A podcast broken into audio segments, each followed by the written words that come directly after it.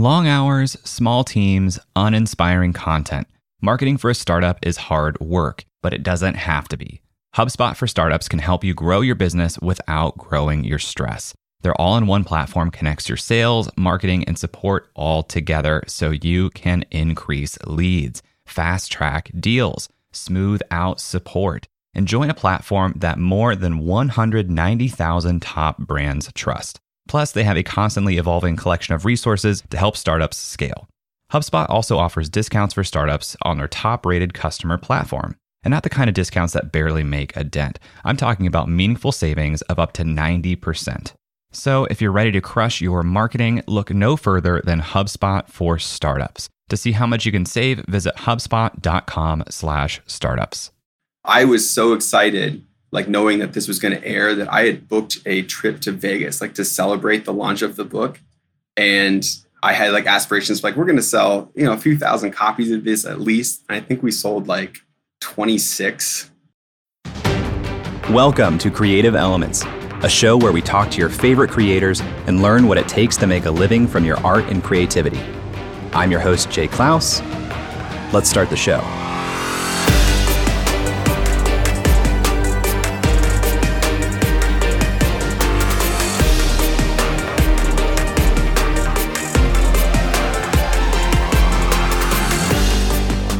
Hello, my friend, and welcome to another episode of Creative Elements. Today is a special episode. I say that every week, but today is special because it's bringing me back to my college roots.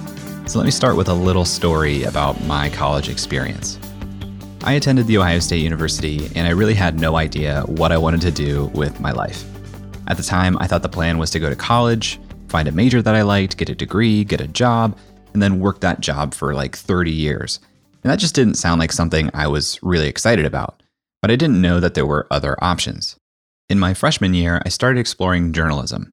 In one quarter, yeah, Ohio State was on quarters instead of semesters at the time, I set up my class schedule so that my weekends literally started on Wednesday night. I had no classes on Thursdays or Fridays. So, with a lot of time on my hands, I would go pester the guys in the room next to me in the dorm. And I learned that both of them had actually started businesses in high school. One of them developed websites, and another one did landscaping. And this totally blew my mind. It was the absolute coolest thing. And one night when I was pitching an app idea that I had, they told me about this club called the Business Builders Club. It was Ohio State's entrepreneurship organization. And long story short, I bombed at a pitch competition, but I fell in love with the idea of startups. And that club fundamentally changed my life in a lot of ways. I started a business in college called Market OSU. I ran that club as a senior, and it opened a lot of doors for me. Here's a super cringy clip the Ohio State's College of Business asked me to make for them. Through my involvement in Fisher, my learning in the classroom, and my involvement with the Business Builders Club, the entrepreneurship club on campus, I was given the knowledge and the understanding to go beyond your typical learning about starting a business and actually start my own business in Market OSU, a marketplace for Ohio State students to exchange textbooks and concert tickets, sport tickets, event tickets. Yikes, dude. Thankfully, I've gotten a lot better at speaking, right? Okay, so what does this have to do with today's episode? Well, today's guest is Bryce Conway, the creator of 10xtravel.com. 10x Travel is a website that covers a variety of topics related to travel, customer loyalty accounts, and personal finance. I met Bryce in college through the Business Builders Club. He was a few years ahead of me and already starting his own business, which was at the time called Get Free Flights. All I really knew about Bryce at the time was that it seemed like he traveled a lot, and he said he was doing it for free. And it wasn't just our classmates that noticed it. Around 2014, Bryce started to get major media attention from outlets like ABC News and Good Morning America. This is a story about a guy who is gaming the system. He is traveling all over the world, basically for free, often in first class, and he says anybody can do it. That press attention continued to grow his blog, getfreeflights.com, and Bryce released an ebook called Takeoff How to Travel the World for Next to Nothing. And soon, in 2015, he had the opportunity to speak at TEDx, which has been seen hundreds of thousands of times. There are three things that I want to cover in today's presentation. Number one is that it is entirely possible to travel the world for next to nothing simply by beating banks and credit card companies at the very game that they created. And number two, the methods that we use are, are not incredibly difficult. In fact, I'm going to cover some of the basic ones here today. Hopefully you'll leave this, this TED talk having a basic idea of, of how this works. Uh, and lastly, and, and, probably most importantly, is that traveling is one of the most important things you can do to develop as a person. And, and travel hacking is what has really given me the opportunity to do that.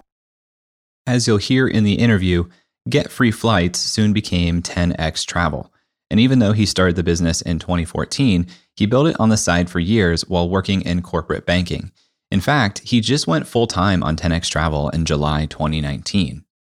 And now, with hundreds of articles, thousands of readers, a community of more than 60,000 on Facebook, and millions of miles traveled, 10x Travel is a major player in the travel world, producing some of the best money saving travel advice on the internet.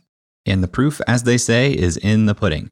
I use the advice from 10x Travel to make my own credit card decisions, and last year I even got the coveted Southwest Companion Pass which I shared with my mom. In this episode, Bryce talks about how he accidentally started getfreeflights.com, the rebrand to 10x Travel, the shift in his business model that made a huge impact, and why his willingness to iterate on the business led to his success. Let me know what you think of this episode. You can find me on Twitter or on Instagram at jayclouse, and I'll be sharing more from 10x Travel this week in our Creative Elements listeners group on Facebook. There you can hang out with me and also my companion, my mom. But now, let's talk to Bryce.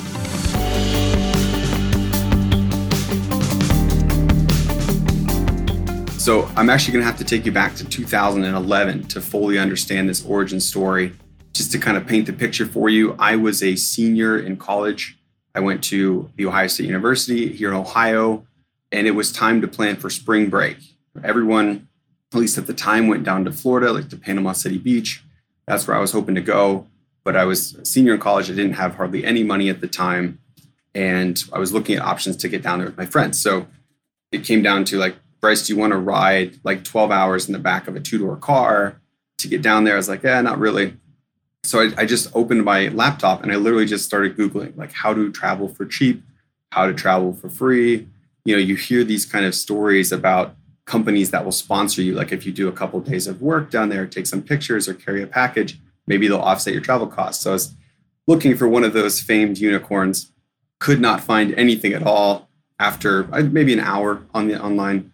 But the result of that was that virtually all of the ads that I saw across the internet from that point forward were for travel credit cards. Uh, I'd get pop-ups and sidebar, you know, ads for like open this card and get two free flights or 50,000 points. These things are everywhere. And given my circumstances at the time, trying to get down to Florida, that was a very appealing offer. So I happened to see one that said, you know, open this card, we'll give you two free flights after you, you know, jump through a couple of hoops. I had very low expectations, but I went for it. I was like, hey, I could use these for spring break. So clicked, open the card. I was amazed to be approved for a pretty good credit limit just as a college kid working as a tour guide. And lo and behold, I, I did the requirements and I actually got two free flights. I was amazed. So I ended up cashing in those flights to fly to spend the first half of spring break in Panama City and then from Panama City to Las Vegas for the second half of spring break, and then Vegas home. That was my like two free flights. I was able to make the points work, and I just remember getting home and thinking, "Wow, that was like really easy." They, they just gave me this, this stuff, but there's got to be some sort of downside. So I'm waiting for, you know, the bank to call me, the cops to show up, my credit score to get crushed. You know, there's got to be some sort of downside or reason why people just wouldn't open cards and earn these points. Yeah and none of that ever happened. Like my credit score went up. I got hit with a bunch more offers for better cards. Everything turned out positive. So I'm just sitting there thinking to myself, why would people not continue to do this process? Like open a new card, earn points like this, travel around the world for free. So I started running some searches around that, like open credit cards to travel for free. Turns out I'm not the first person to think of this. There's entire little communities on the internet dedicated to sharing tips on this. And down the rabbit hole I went. Yeah, it's often referred to as travel hacking, kind of this this hobby of collecting miles, using them well. I'm not in love with that name, but that's what really got me into that space. And I started learning as much as I could and just doing this for myself. So now we're getting to where this becomes a business. But what happened is I became very good at points and miles and credit and a lot of related subjects. And I would just post on Facebook, like, hey, I'm going to Paris for the weekend with my wife. And you know, we we go literally spend like two days in Europe and then fly home because we're able to cover flights and hotels with points. And you know, if you do that enough on social media, your friends are going to start to be like, "Yo, like, are you are you selling drugs? Like, you know, how do you afford to do this?" So it started to slowly grow from there. I'd, I'd introduce people to the idea, kind of like personally help a handful of people. That started to snowball. And the problem that I ran into is that it started to impact my social life because I would go to happy hours with friends or like house parties, and inevitably someone would be there that we've talked about travel. And I would end up like in a corner surrounded by three people with their phones out who are like asking for help booking trips with points or kind of like grilling me with questions. So in order to kind of protect my social self, I I just drafted an email like, hey, here's the basics of how this works. I want you to learn these before we, you know, you take my time when I'm out hanging out with friends. And I would use that to deflect people. When they'd say, hey, how does that work? How do you travel? Like, wait, here's the email. Let me send this to you. and as more and more people did that and came back with questions, I would just expand on the email. That way I wouldn't have to do as much work. It's like, here's as much as I can give you. Enjoy.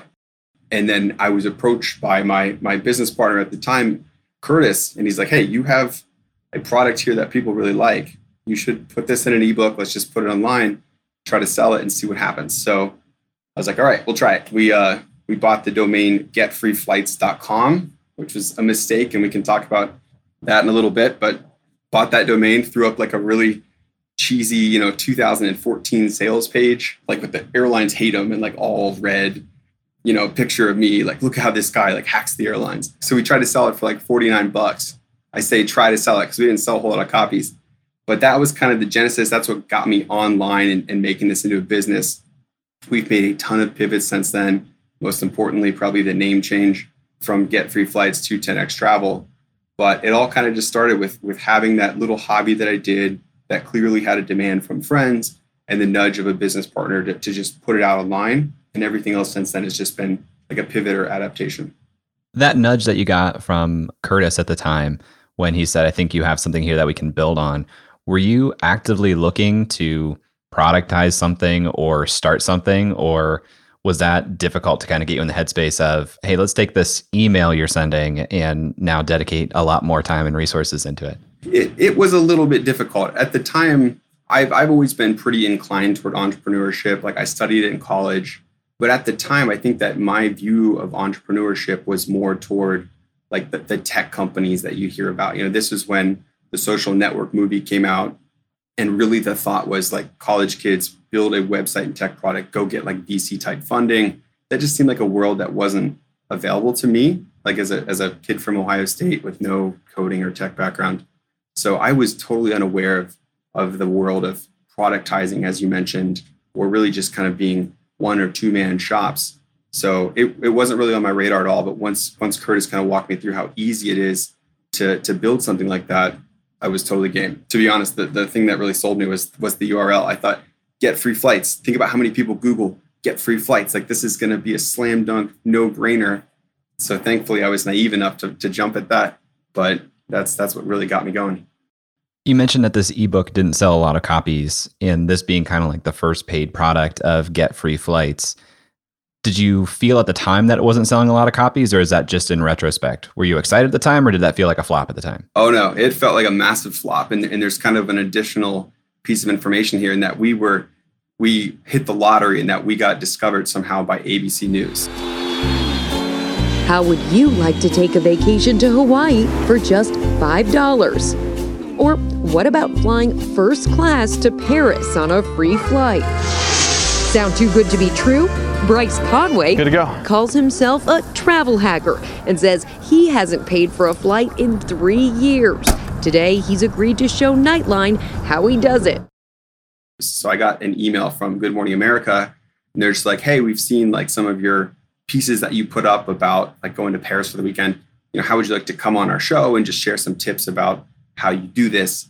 So I did that and I, I filmed for a couple of days and I ended up being featured on like Good Morning America, World News, Nightline, like Barbara Walters said my name. I thought that was pretty cool. Um, so I thought, wow, millions of people are going to see this. It's the news, so they're not like super salesy about your URL, but they definitely mention like this is Bryce from GetFreeFlights.com. So I'm sitting there thinking, this is our golden ticket. Like this is going to be the audience and the, and the traffic that we need. And uh, when the ebook was up, and and I forget exactly how many people visited our site, but it was over hundred thousand people. I was so excited, like knowing that this was going to air, that I had booked a trip to Vegas, like to celebrate the launch of the book. And I had like aspirations like we're going to sell, you know, a few thousand copies of this at least. And I think we sold like 26 like in the first few days. So I was like, ooh. And that that kind of hurt for two reasons. First, you know, you expect to make a fair amount of money on your work. That was disappointing, but I think the bigger disappointment was the knowledge that hey, if millions of people saw me on TV explaining my entire sales pitch and then came to my site and still didn't buy, then there is nothing on this earth that I can do that's going to make this work, right? You know, something is clearly very wrong. So that was really demoralizing at the time. But one very good thing came of that, and that, that is that I was contacted by somebody from Barclays Bank at the time. I had like mentioned their card on the piece and like talked about how I use it to, to fly around for free. In this first class cabin, we found passengers paying $500, $600, even $1,000 for tickets. My ticket was $550. My ticket was literally free. so was my breakfast. Using his Barclays World Arrival card, Bryce was able to redeem 40,000 miles for a round trip ticket in first class on Delta, a savings of $570. And when they contacted me, my first thought is like, oh, like I'm in trouble now. They're, they saw me exploiting their card. They're going to be really upset. But it was actually the opposite. They were like, hey, we, we saw you promoting our card on, on the news. You know, we'd like for you to become like an affiliate of our bank. And I, I like had to Google like, what is a bank affiliate or a credit card affiliate? And that is what launched me into the business model that we have now and the one that's really widely used across the industry.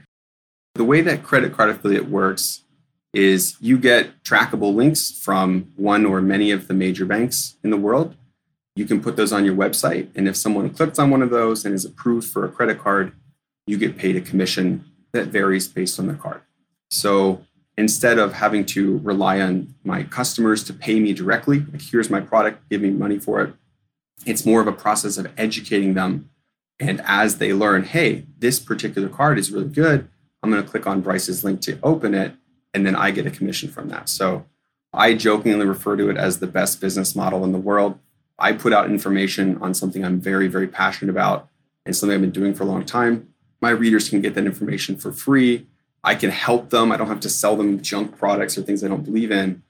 And all of it is made financially possible by bank affiliates with that knowledge in mind, I was able to then just make the ebook free. That's kind of like a lead capture for us now, and be paid by banks to to promote their, their products, and that's made all the difference. When we come back, Bryce talks about why he believes the ABC News story didn't actually lead to sales of his ebook. Right after this. D2C Pod, hosted by Ramon Berrios and Blaine Bolus, is brought to you by the HubSpot Podcast Network, the audio destination for business professionals. D2C Pod is a podcast about all things direct to consumer. Ramon and Blaine cover everything for starting, growing, and optimizing e commerce stores and D2C brands. They talk with founders, marketers, and creators and cover topics like brand building, social media, influencer marketing, website conversion, paid media, consumer trends, email marketing, and more. So if you're interested in the stories behind your favorite consumer brands, listen to DTC Pod wherever you get your podcasts. You may or may not know that I have a bit of a domain buying obsession. Whether it's a new project idea or domains related to my existing projects, I'm buying them all. I have creatorscience.tv, creatorscience.fm. So let me tell you about my newest purchase. It's jayclouse.bio. Connection with your audience is everything. We make all this content and then we want to direct our audience somewhere. Well, a great new option is with a .bio domain. Instead of some long link tree or third party URL that people can't understand and is hard to say out loud, Using your .bio domain for your link in bio lets you manage all your links in one spot with a custom domain that tells people exactly who you are. It's short, it's memorable, it's professional. Your .bio domain name is your way to share yourself with the world. And right now, you can get your own .bio domain name for less than $3 at Porkbun. Yes, that's a real website and a real registrar. Just visit porkbun.com slash creator. That's P-O-R-K-B-U-N dot com slash creator. Welcome back to Creative Elements.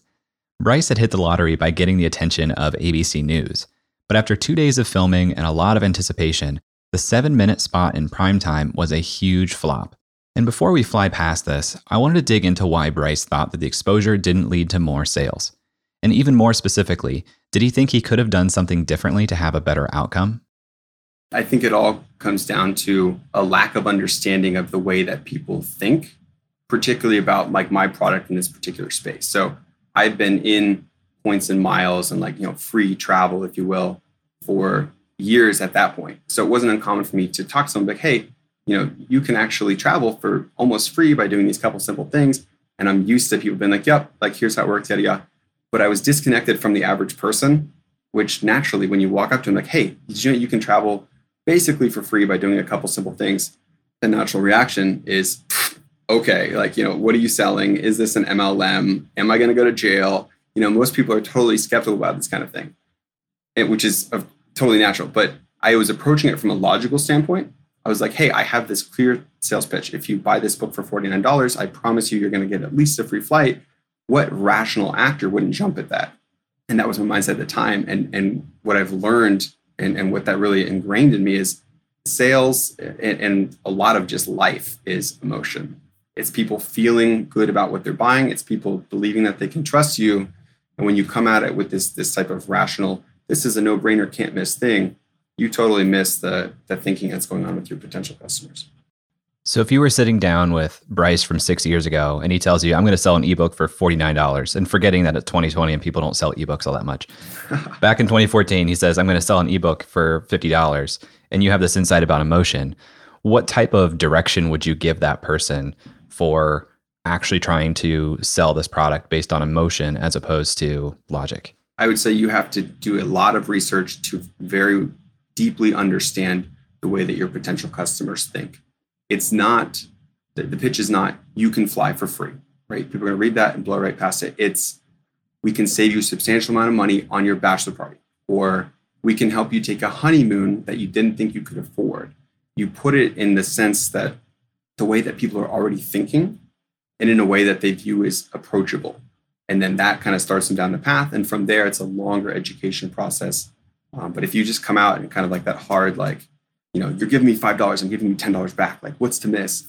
Versus find what they're actually thinking about, like their hopes, fears, and dreams is what a lot of people call it, and write it in a way that really hits on those to get them interested. So you've mentioned a couple times that the name Get Free Flights was a mistake, even though it sounds like a sweet domain to me. Still sounds like a sweet yeah. domain. Um, talk to me about when you realized that it was the wrong choice and how you thought through making a change.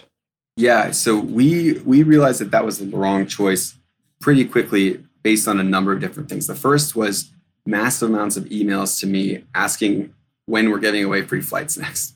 Like, okay, these are people who just saw the domain, didn't even read what we do. They're just like, give me a free flight. So very low level of quality in the readers that were coming in from a, uh, like a Google Analytics standpoint. We had pretty good organic traffic, but our bounce rates were off the charts, which hurts you in SEO. And that also didn't really help when we were when we were working with banks and compliance because they they want to see those stats too. And they're like, hey, why is only 0.02% of your traffic like clicking on our products? Like clearly your content must not be very engaging. We're like, no, actually, we're just getting a lot of the freebie crowd who's Googling how to get free flights and finding us. So we knew right away we got to we got to change our name, something that sounds a little bit more legitimate, something that gets away from that type of audience. Went through like a process of actually asking our readers at the time for ideas on names, polling like here are our five favorites. What do you think? 10x Travel came out on top, and that's what we've been ever since. With a new brand name and a new business model in hand, Bryce committed to what he knew was the next step of growing 10x Travel and that was creating content to drive traffic and build trust with his readers. At the time, I was very adamant uh, that I did not want to be a blogger or like a travel influencer or any of that stuff that makes me roll my eyes. Didn't want to regularly write. I'm still working a day job at the time in corporate banking. So I just wanted to put up a sales page and be done with it. But after discovering the world of credit card affiliates and kind of looking around at other people in the space who are succeeding, I quickly realized we need to be putting out content. So I started blogging just once a week, like talking about what I'm doing or talking about changes going on in the industry. The writing is really rough and it's still up. You're, you know, anyone that goes to the site can see it if you go far enough back in the post history. But it was something I was just doing to kind of learn. And I, I hadn't been trained on the subject at all. I was just kind of feeling it out. And that started to help because what we're learning is that this is a longer sales process with folks. You know, credit cards seem very simple on their face, but people have been so inundated with commercials, they're on all the time double points this, 30,000 points this. They almost go numb to it. So you have to put out content that makes it digestible for the average person, that helps people find your website, kind of get into your ecosystem, and, uh, and and starts kind of the snowball of business rolling. So I did that by myself for for the first couple of years, really. Uh, and when things really took a turn for for the positive for us is when we rebranded from Get Free Flights to 10xtravel.com, and I brought on some other people to help me who were in many ways better at points and miles than I was, and then we're producing more consistent content, and the snowball just started to get bigger and bigger and bigger as it went downhill. When you realized that you should be creating content, do you remember what year ish that was that that became a priority? It was late 2014. It was probably like three to four months after the launch of the ebook and kind of the big fail and, and realizing, you know, you can't just put something up on the internet static and just think that people are going to find it. You know, it, it's it's a little harder work than that. And and I hate to say it, but in 2020, it feels like it's even harder than it was in 2014. It's a little bit more crowded of space. I'm glad that I got on that when I could, but you know, to, to folks listening or really to anyone who ask me about starting building audiences or online business, it, it's absolutely vital that you're putting out consistent content, good content, uh, and getting it into the hands of as many people as you can. Did you have a specific content calendar or expectation for how much content you're creating? Yeah, at first, I my goal was one a week, and that was something that was prescribed by Ramit in his course. He said it's it's easy to kind of ebb and flow in content. You know, you take a trip, you feel motivated, you put out three pieces in a week, and then you go two weeks without it. And that type of unpredictability, I think, drives readers away. Like they want to know it's Wednesday. I can expect to see a piece from Bryce. I'm going to go and look for it in my email inbox. So one a week was the the flow at first. Now, after bringing on some other help to to write content, we're up to like three to five pieces a week, and that's totally consistent even if there's a ton going on in the travel space or like nothing going on, we just kind of pace it so it's a steady flow that people can expect. Have you seen a correlation of three to five times the results when you increase the the tempo that much? We've seen an increase in results. It hasn't been directly linear, but there's definitely an improvement in the business as we put out more content. And that does get to a point. We actually tested a, a one month period where we were putting out content every single day and we saw an increase in unsubscribes in the email list. We saw a higher bounce rate on our website, fewer replies to the email. And I'm like, yep, there's a lot of indicators saying this is too much. So we scaled it back a little bit. And we think we found kind of a happy medium uh, with where we are right now. How did you think about at the time getting that content in front of people? Like, how are people finding your content on Get Free Flights or 10x Travel? And has that changed over time? It, it has. At the time, we were really interested in going after like social sharing. We were still had some of that mindset of, hey, if there's an article out there about how Bryce went to Paris for the weekend for like 60 bucks out of pocket, this is going to go viral on social media. It, it didn't. And, and those things don't just generally don't just happen on their own.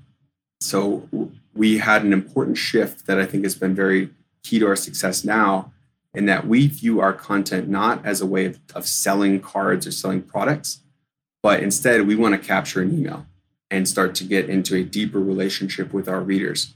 I think that's something that a lot of folks, both in our industry and just generally in content online, miss. They, they think, I'm going to put out this piece of content. It's going to take people totally cold off the street, educate them on what I'm doing, and then complete a sale within 2,000 words. That just doesn't happen anymore uh, for, for most industries. And I think that we spotted that early and we got instead got people onto our email list kind of coached them through the ebook, taught them all of the, the foundations of points and miles, and through that longer sales process led to a, a more educated reader that ends up being more profitable down the road. Everything you're talking about now is something that I'm personally learning a lot about today in 2020. So back in 2014, when you were learning that, okay, the relationship starts with free information, I'm going to get their contact information then I'm going to follow up and nurture that relationship. Who are you looking to to learn those basics of email marketing at the time? At the time, I think my biggest like mentor, and I use that word loosely because we had never spoke at the time, but it was Ramit Sethi. So he runs I will teach you to be rich.com. I know it sounds scammy. He even admits that too. But he has a handful of products that I've purchased that were really helpful in in developing my mindset as to how this business would look. What are the things you need to focus on? He had a course at the time called Zero to Launch that was really transformational for us. So he was kind of the one who started the ball rolling. And then since then, Neil Patel has a lot of great free information on email marketing and, and, and business analytics and things to focus on. And then the, the last kind of key piece was uh, Jon Loomer has a, uh, a course on Facebook ads, which are, are now by far the biggest tool that we use to attract new um, readers. That taught me all the basics, keeps me informed as to changes going on in that space. I was able to become an, an expert in Facebook ads, and, and that made a huge difference in our trajectory as well. You said that you didn't really want to think of yourself as a blogger initially, um, but it became clear that you needed to create content. You know, now fast forward six years, I would refer to what you're doing as blogging in a lot of yeah. ways. Besides the Facebook group, I don't see you doing a ton on social media or on YouTube. So when you were having this relationship with blogging, why didn't you choose to spend more time on YouTube or social media? That's a good question. I think it's just it's something that I've never really enjoyed doing. And it's something that from the very early days I knew would not be sustainable. So one of my kind of like business hills that I, I will die on is I cannot stand when brands are connected to people. Like if I had bryceconway.com and all this was being published there, that's just so risky because, you know, I, I could, you know, make some sort of mistake in business that wrecks my reputation. And then, oh, there goes your entire business too. Or I could look to try to sell this or retire in a way. Nope, your name is just stuck on there. So if you chase that kind of that avenue and you become successful on YouTube and social media, I think it's easier to get started in that way, which is why a lot of people do it. But long term, you kind of end up in a bind. You you know the brand is you. You are the brand. You're kind of stuck. We have taken active steps over the past 18 months to disassociate me with the brand. Like you'll notice, you rarely see me on the website anymore. I hardly write articles. We're trying to go from Bryce is this points expert who shares his stuff to we've created a system where we can share this and it's replicable, it's scalable, it's sellable. That, in my opinion, is a much more robust business. After a short break, Bryce and I talk about when 10x Travel began to take off, the future of credit card affiliates, and when he decided to make the leap to full time. So stick around and we'll be right back. If you work with clients and you want to grow your top line revenue without growing a big payroll at the same time, then consider attending the Solopreneur Summit, a VIP event hosted by my friend Ken Yarmosh. Ken has personally closed over $50 million in his career as a solopreneur, all in professional services. I've learned a lot from Ken, and he's worked with some of the biggest names today. People like Matt Barker, Nasheen Chen, Laura Acosta, and Jake Ward trust Ken to get clearer offers and scale their business with systems. Now, Ken is running a two day in person summit on May 9th and 10th to help you build systems across marketing, sales, and client delivery. So now you too can grow without hiring. This will be a workshop setting. It's the anti loud, obnoxious conference with no more than 50 people who will go deep with Ken and other experts that he's brought in to solve actual problems in your business. Ken and his invited experts will show you their proven systems across personal branding, driving inbound leads, social selling, crafting scalable offers, using AI to automate client delivery, and more. Stop guessing and start learning from those who are three to five steps ahead of you. Get actionable tactics and proven systems to accelerate your pipeline, close more deals, and get out of client delivery hell. Head to trs.club slash summit to learn more and register for the Solopreneur Summit today. At that website, you'll see some of the other experts that are coming in that will allow you to go behind the scenes and look at their actual businesses. Again, that URL is trs.club slash summit. One last time, that's trs.club slash summit. If you know me, you know how much I believe in memberships. My membership is the core of my business, and earning an income directly from your audience is one of the most sustainable ways for you to become a professional creator, too. So, I want to tell you about today's sponsor, Uscreen. Uscreen is a beautiful all in one platform that helps content creators earn a living from their videos by unlocking predictable, recurring revenue. You can host private live streams for your members, build an on demand catalog of premium content, and Uscreen gives you a community hub to interact with your members, too. They can access your community from their mobile phone, so your membership is right there in their pocket. With a Uscreen account, you get video hosting, an out of the box website, full payment and subscription management, and plenty of third party integrations too. And Uscreen makes it easy to get set up. You get access to powerful website themes that are fully brandable with no coding skills required. Uscreen will even provide a dedicated success manager for you.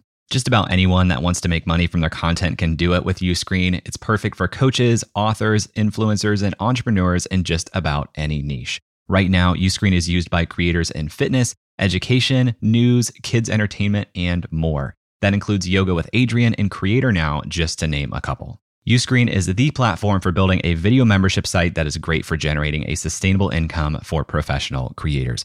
If you create video content for your audience, I highly recommend checking it out.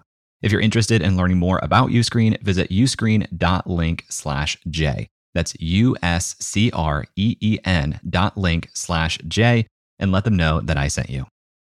Let me tell you about one of my favorite podcasts that I've been listening to for years. It's called The $100 MBA Show. And wherever you are on your business journey, the $100 MBA Show has lessons that can help you take the next step forward. The $100 MBA Show is a best of Apple Podcasts winner literally one of the top Apple podcasts of all time. And it's hosted by my friend and former guest, Omar Zenhom. Omar is a business school dropout turned successful entrepreneur, and he shares real world lessons on starting, growing, and scaling your business. You may even know his software product, Webinar Ninja. What I love about the $100 MBA show is that these are well produced, bite sized episodes on everything from creating a product, connecting with your market, sales, building a team, and more. This show is legit. It does over 2 million downloads every month. Whether you're a small time solopreneur or scaling your startup to investor level, there's valuable real world advice for you in the $100 MBA's archive of thousands of episodes, with new episodes three days a week. If that sounds interesting to you, and it should, just search for $100 MBA Show wherever you get your podcasts.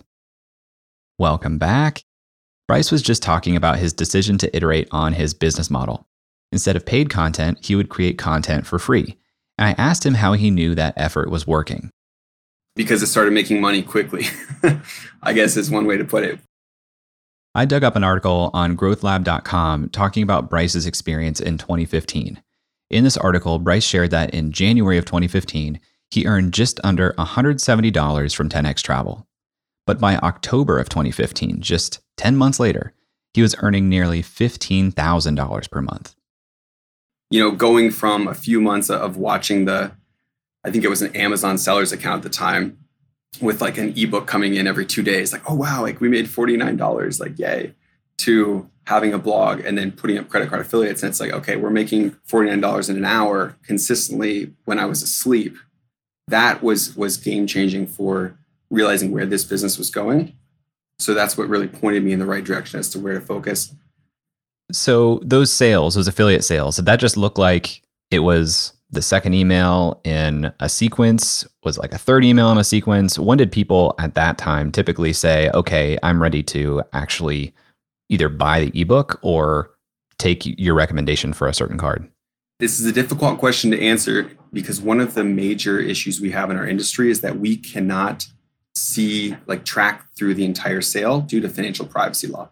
So like if you, Jay, went to our site right now and read one piece of content, clicked on a card, applied and got it, we would see that like a new user came and clicked on a card, but we have no idea whether you applied, whether you approved. So it's difficult for me to say it was this email that made a huge difference. But what I can tell you is that once we made the ebook free, made a quick uh, drip series and email marketing that kind of pushed people through the book and taught them the basics, we immediately saw clicks, approvals, commissions start to rise pretty significantly. That's got to be so frustrating. It, well, it, it, it is. It was frustrating and exciting at the same time. You know, it's like when you're focusing too hard at like a game like cornhole, and you're like trying so hard to put it in the hole, and then the one shot, you're just like, whatever. Let's just see what happens. You just toss it and you swish it. You're like, oh, like I was trying too hard. If I would have just taken a step back and looked at things from thirty thousand feet, I could have figured this out years ago. Something that I've always thought about for affiliates and that I'm beginning to experience the choice of as I get into more affiliate products myself. Sometimes you can offer multiple affiliate products for basically the same problem. And one of them might actually incentivize you more highly to recommend it. But, oh, yeah. um, you know, how do you think about which products you recommend if one has just like a much better affiliate program? Great question. And this is something again I think that we do different than everyone else. It's counterintuitive, but it's it's the reason we're successful. We give absolutely zero cares about how much an affiliate pays us. we will only write about the best stuff, period. And we will go out of our way to tell our readers that we did that. So, credit cards affiliates are no different than I think most of the other space, in that there's generally an inverse relationship between how popular a product is and well known and how much it pays, which makes total sense. You know, if you have the market leader product, you don't have to pay affiliates a lot of money because people have already heard of you.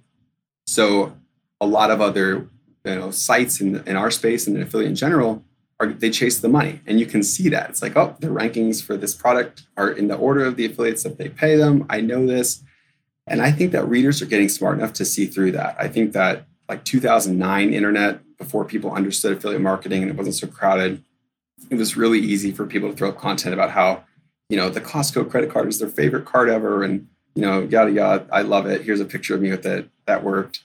Now, I think the average reader and consumer in general is so much more skeptical about affiliate type relationships that when they see that type of stuff and when they learn for the first time, this guy's lying to me for money, you've lost that person for life. So for us, we go out of our way to just religiously make sure that we are putting the, the reader first. I'm able to accomplish this by not sharing any of the affiliate details with my content staff. So, like if my editor comes to me and says, Hey, I want to do a piece on you know the, the Amex Gold card and that card pays you know horrible affiliate compared to the Amex Platinum, uh, I'm like fine, go for it. Like he doesn't know that he doesn't have a bias, so we're able to let that kind of go in its own ecosystem, and people recognize that, especially when we go out of our way to say, hey, this card pays a lot more. We don't want you to get this because it's bad for you. Go get this one, and then you build that type of trust with people. And over the long run, I think that's the better way to go. Do you still feel the same way about the affiliate business model today as you did back in 2014. I know that, you know, we, we had an episode with Matt Giovanisci a couple months ago, and he was driving huge affiliate dollars, mostly from Amazon. Amazon cut that. You're mentioning now in travel, some of the the banks and the travel sites are cutting affiliates. So how do you think about the affiliate industry long term and your business within it? Yeah, I think affiliate in general is is in trouble long term for a handful of reasons. First, I think that it's easier for brands and companies to promote their products online without having to pay large amounts for affiliate because there's a lot more content creators out there who are going to do it for less. And they're just getting generally more sophisticated with digital advertising. Like you mentioned, Amazon, you know, it was been a couple months ago now where they slashed most of their commissions by over half. That just wiped out a ton of people who had pretty thriving businesses on Amazon because they're relying on that. So overall, I think affiliate is probably trending down long term. I think that credit cards and banks kind of live in a separate world in that their products are so lucrative for them that the affiliate payouts can still have some you know some umph to them to to allow us to create our businesses on top of this platform but we have recognized for a while now that affiliate is not a sustainable thing to do which is why we're kind of spinning off in other areas testing other products and trying to get off of our reliance of other people kind of paying us to promote their stuff. Can you talk about that briefly? I mean, you went full time on this in 2019, finally, after probably, yeah. you know, paying yourself more than the day job for a while now. And simultaneously, you're saying that our core business model long term is in trouble. So, how do you think about iterating beyond where you are today? Yeah, I think we, we have to diversify as much as we can in terms of affiliates. And we've done that you know, we used to be only credit cards pretty much, and now we do credit cards and financial products. And then we have an Amazon wing, and we have other companies that we do endorsements with now that helps to diversify our affiliate revenue. But it is still all affiliate. The most recent thing that we've done to kind of get away from that addiction, if you will, is, is we've spun off a personal finance business. Um, my brother and I put together a course on Teachable called 10x Money. We've always kind of talked about those subjects because they're adjacent to credit cards. If people want to travel, they want to open credit cards we have to have good credit for that. You have to think about your budget. So we've always kind of dabbled in personal finance, but this is our, our official jump into that. And we've partnered with wealth advisors and we have like our own little pool of our, our favorites to give us a new vertical for the business, a new way to make money. Again, though, it, with the best interest of the readers. Long term, I think we need to get to a point where we're selling something that we own, where we have some sort of, of ownership in a digital asset. I don't know exactly what that's going to look like just yet, but it's something that we need to be thinking about. And I think anyone else who's in the affiliate space or wants to get into the affiliate space, you always have to be thinking about it because it's really only a temporary solution. So you you mentioned, you know, started making some money pretty quickly, pretty frequently seeing $49 per hour, even while you sleep, a lot of people listening to this may be thinking, gosh, I'm not making $49 per hour at my full time job right now. So you built this on the side up until just last year. How did you think about keeping that as a side project versus doubling down and saying, I want to spend all my time on this? Yeah, I was always incredibly cautious about when to make that jump of, you know, leave your day job and, and, and chase this down. I told myself I wasn't going to do it until the side thing at the time out earned my day job for a period of six consecutive months. And what I found is that every time that would end up happening, I would just tell myself, that was a fluke. Let's just wait like six more months. Let's just see what happens. Looking back, I think I probably should have made the jump earlier, but I was fortunate enough to be in a situation where I didn't really have to choose between one or the other. You know, I, I had a, a day job, but it wasn't incredibly demanding. I would get home in the evenings and still have plenty of like headspace to work on this. Sometimes I would even work during my lunch hour, especially toward the end of, of uh, my career. I would bring my laptop and I would go every day and walk over to Starbucks and I'd get an extra hour of work during the day when I'm at peak mental focus. And that what made a big difference too. So for a while there, it's like, you know, I'm doing both of these things, but the, it's really not zero sum. Like I can do both. So I kind of rode that horse for as long as I could. And then eventually just got to a point where the money was was good enough from the side thing. I was just like, it doesn't justify commuting and, and doing all that time, especially with my career at the time. It didn't have a a whole lot of upside potential in my mind. You know, I, I wasn't leaving a, a, a star-studded career heading for something great. It was that was kind of fizzling. Side project was going well. It made a lot of sense, and it was time to make the jump.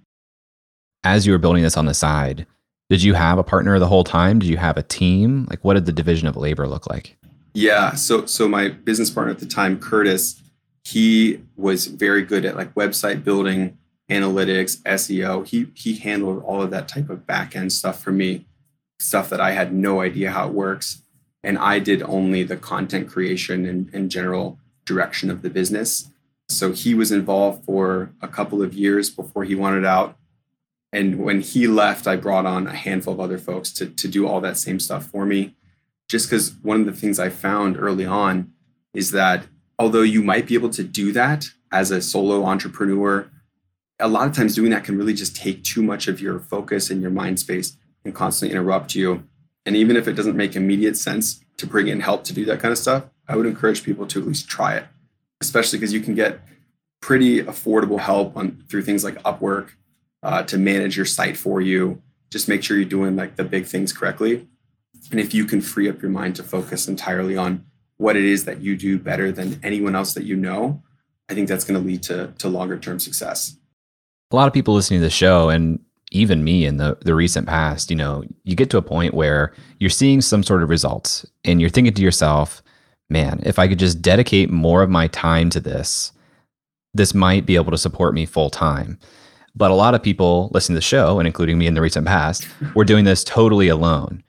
And so, as far as you're comfortable, I'd love to hear anything about like the economics of how you thought about like what you were dedicating to people that you were hiring, you know, so people can better understand their own situation of how do I know if I can jump in full time right now and that additional time I'm dedicating actually return in form in the form of revenue or being able to pay someone to help out?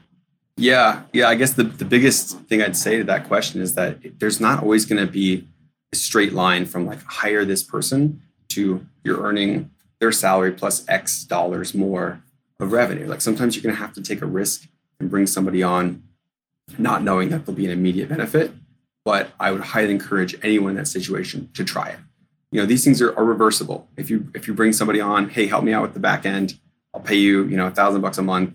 And two months later, business hasn't grown and you've paid this person two thousand dollars. Time to cut bait. And believe me, they'll understand. You know, they can see it too. So you can try it in these kind of little micro experiments it's pretty easy to do that with all the the virtual assistant type you know services and websites that are out there now and i think a lot of our biggest gains in this business have come from taking those types of risks on people or just seeing hey there might be potential here let's try it and then th- these people kind of adapt to fit a role that you didn't even realize you needed so for folks who are looking to to make that jump to full time i think that you'll get there faster if you aren't you know uh, penny wise pound foolish If you're not, all right, I'm gonna I'm gonna cut a few hundred bucks a month by, you know, removing my virtual assistant who helps format things. You know, hire two of them so that you never have to format stuff and see if that growth comes. There's there's limited downside, but there's huge upside. Bryce is still iterating on his business model. With the travel hacking space becoming more and more crowded, he's leaning more and more into building the 10x travel community.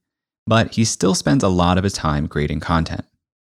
That's right. Creating content. And I spend a lot of time answering emails. I think another key to our success is that we never, and, and still don't, we've never gotten to a point where we're too important to answer individual questions because we're, we're busy creating content. You know, I pride myself on the fact that I, I read and respond to every email that I receive, still do. And for a while there, it was becoming overbearing, like three to 500 emails a day, all with like pretty specific questions about their own situations. But if you do that for long enough, you create kind of that thousand true fans concept where you have a lot of people who, over the years, you've helped tremendously and now they are becoming ambassadors for your brand. They're telling their friends, they're converting on sales without you having to talk to them because you spent the time educating them. You know, if you have the ability to do so, I highly encourage you to, to interact with your readers one on one and build that type of long term loyalty. You talked about, you know, you've built up this thousand true fans by answering sometimes 300 emails a week. What we haven't talked about is this Facebook group that you have. That's a thriving Facebook group, almost 59,000 people you guys have an annual event in Las Vegas for right. for your audience. So talk to me about the community and when that became part of the strategy and how you think about it. Yeah, community now is is really everything with our strategy. There wasn't a like a single event or or day where we just woke up and decided, hey, community is what we're going to do. But it was rather a slow process of realizing that that is what's driving our business. That's what we love to do. And that's where we think we can be most helpful for folks. So we created the Facebook group. It's probably been five years ago now, back before Facebook groups were a really big thing. And our thought was that kind of going back to the like the logic versus emotion, we realized people really fall into this world and succeed at a higher rate when they watch other individuals like themselves doing the same.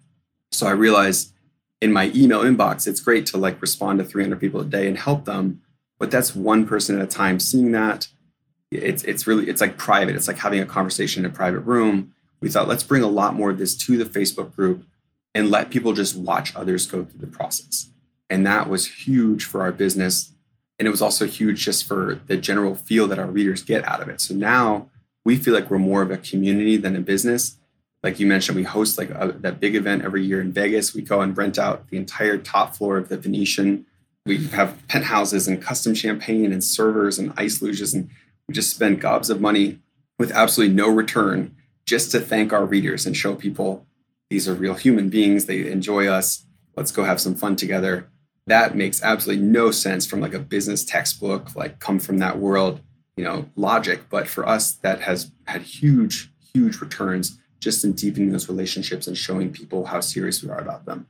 We expanded that. We actually were doing five to seven events a year around the country. We call it the 10X Travel Tour. We'll just go and go to DC, we'll rent out a brewery, and we'll just say, open tab, bring whoever you want. We'll cover everything. Just come and chat with our staff. And breaking that type of barrier that's usually, you know, internet content creator, reader, you never meet, I always say it's like listening to an artist, you know, only on through audio. But the first time you go to their concert, you're like, whoa, I feel a deeper connection because I saw that person and I talked to them and I saw their fans. So by going and doing these meetups, we think that we're accomplishing a similar type of mindset with our readers and it leads to a much deeper engagement. And having done that for years, combined with the community aspect, combined with answering all the emails and, and just trying to do the right thing by our readers, we now are are very fortunate to have super high like engagement rates, conversion rates, and, and can outgun a lot of sites that have much more traffic than us, much better SEO presence, because we know these people. We've emailed them, we've met them, we've bought them beers, we've sent them presents for their wedding, and you know we, we make onesies when they have babies. It just kind of creates this community feel that that does really well online. I was going to ask, you know, this space. Maybe it's because I've paid more attention to it over the years, but it seems like it's gotten more crowded. And you said, oh, yeah. you know, a minute ago in 2020, it's it's gotten louder. So how do you think about competing, especially as an affiliate, where ultimately you're selling the same product that other groups are too? How do you think about competing in a space that gets more competitive? Yeah, that's that's a very real concern, and and you're right. The space has gotten so much more crowded. When when when I started, there was you know two to three other blogs that were also relatively new. Most people were sharing this type of information on Reddit or in like forums. You know, that's kind of the signs of an early content industry. Now there's got to be at least a hundred other websites that look like ours who write about a lot of the same stuff. It's it's incredibly competitive, but I think we're doing something that none of them are, and that is that we view this as a, as a relationship business. I think a lot of them are are doing the thing that that we mentioned earlier. They're putting up a piece of content. They're hoping that they're going to rank on SEO. Someone's going to happen to click on that site, having never heard of you, and they're going to read that content, and somehow it's just going to make them take like a, a pretty significant financial move based on logic. Now you can write this card is better than that one because of X number of points, and yada yada yada. And I think they're falling for that mistake of I can convince people based on logic. We are going in an entirely different direction. We're going a relationship route. We produce content to get people on the email list. On the email list, they see that we're pretty cool people. We have a Facebook group. We have these events like come out, meet us for a beer. You know, hey, Bryce actually is responding to my emails. And we get them through that longer form of like engagement as a reader. And when they're done, they come out as someone who identifies, I am a reader of 10x travel, not I just happen to stumble upon you know this site and I, I hope I click this thing and open a cart. So by doing that for the long haul, we have created an audience, whereas a lot of our competitors are playing like the game of of you know cost per click ads, SEO. That's not particularly sustainable, and we're, we're seeing that right now with COVID. You know, no one's opening travel credit cards right now. Nobody's thinking about travel, and banks are terrified of the financial future. So we're watching a lot of our competitors just get absolutely wiped Whereas we have this community of people who are loyal to us because of what we've done for them. And it's really like a captive audience in a sense. They don't just disappear because the world changes. We've nurtured them, and, and now we're lucky to have that. And with the emphasis that you guys put on relationships in community, I'm sure a lot of people have built a relationship with you, even still through the Facebook group, through email, things like that. As you've taken those active steps over 18 months, have you seen any backlash or negative response from the community? I have not. I think that the reason for that is that we're not necessarily getting away from like a relationship model. We're getting away from relationship with only Bryce model. So what we do is we try to prop up our staff as like personalities on the site. We encourage them to write about their own trips, share their own photos. That way people see them and, and can identify with, you know, Julie from 10x Travel or Anna from 10x Travel. And that allows us to spread the weight. So it's not just me handling kind of all that inbound. And most importantly, we've really facilitated that happening between readers. So we do that with meetups, like people meet each other and we see them end up taking trips together. Or when they engage in the group, like there's there's you know top contributing members who are all stars who go out of their way to answer a bunch of questions, and then those folks have relationships with each other. So by taking it as like Bryce to reader versus reader to reader to reader to reader, much more sustainable, much easier for me to do. I think much much better as a community and, and better for business. Love that. I love the idea of community and relationships as like a moat and a competitive advantage in a space that gets more competitive over time. I think it's great. Yeah, I agree. Highly recommend that anyone starting out in business, you're going to see the shortcut of the folks who pay you more to, to deceive folks or trying to scale so quickly without intimately getting to know your readers. That might work in the short term, but if you can build an audience long term, people who know you, trust you, come back to you, that's a bulletproof business. When we started this conversation, you were talking about, you know, this started as an email and that kind of iterated into being uh, an ebook and that iterated into being a content site. What has been a through line for you in building this business over time that people can kind of emulate when they're trying to build a, a content or affiliate business similar to what you've done? The single biggest through line and like the one point that I try to make to all like aspiring entrepreneurs, particularly online, is to not worry about seeing the end of the road before you start down the path. You know, it's easy to envision like a, a website like me, like I'm going to put up this ebook, I'm going to sell it. That's going to be the only thing I ever do. And in 15 years, I'm still going to be selling the same ebook. You know, that type of rigid ideology is, is going to prevent you from even getting started because you're like, I have no idea how I'm going to make money writing about like puppies or, or gardening or whatever. But if you can trust the process and trust that if you're able to create value for people, there's going to be a way to profit on that down the road. So I see so many people who have a passion, have a skill, they want to put their name out there and share that type of content, but they say, I have no idea how I'm ever going to monetize this, so I'm not going to get started. You know, had we done that, we would we would never be where we are today. I can't think of a single other entrepreneur that I know who is currently doing exactly what they set out to do. You know, at some point you always hit some sort of pivot, you learn something new about the industry and you kind of adapt, but you'd have never done that had you not get started.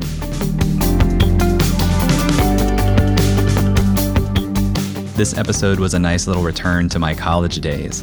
It's crazy to see how much ground Bryce has covered since forwarding an email in college. We're hearing more and more on this show about how many creators are really leveraging the affiliate model, both in big and in small ways. And if you're listening to this and thinking about affiliates, I would encourage you to start enrolling in programs of products and services that you regularly use. Even if it's just a sale here or there from a link that you send someone directly, it's well worth your time. If you want to learn more about 10x Travel or join their Facebook group, links to both are in the show notes. Thanks to Bryce for being on the show. Thank you to Emily Clouse for making the artwork for this episode. Thanks to Nathan Todhunter for mixing the show and to Brian Skeel for creating our music. If you like this episode, you can tweet at me at jayclouse and let me know. And if you really want to say thank you, please leave a review on Apple Podcasts. Thanks for listening, and I'll talk to you next week.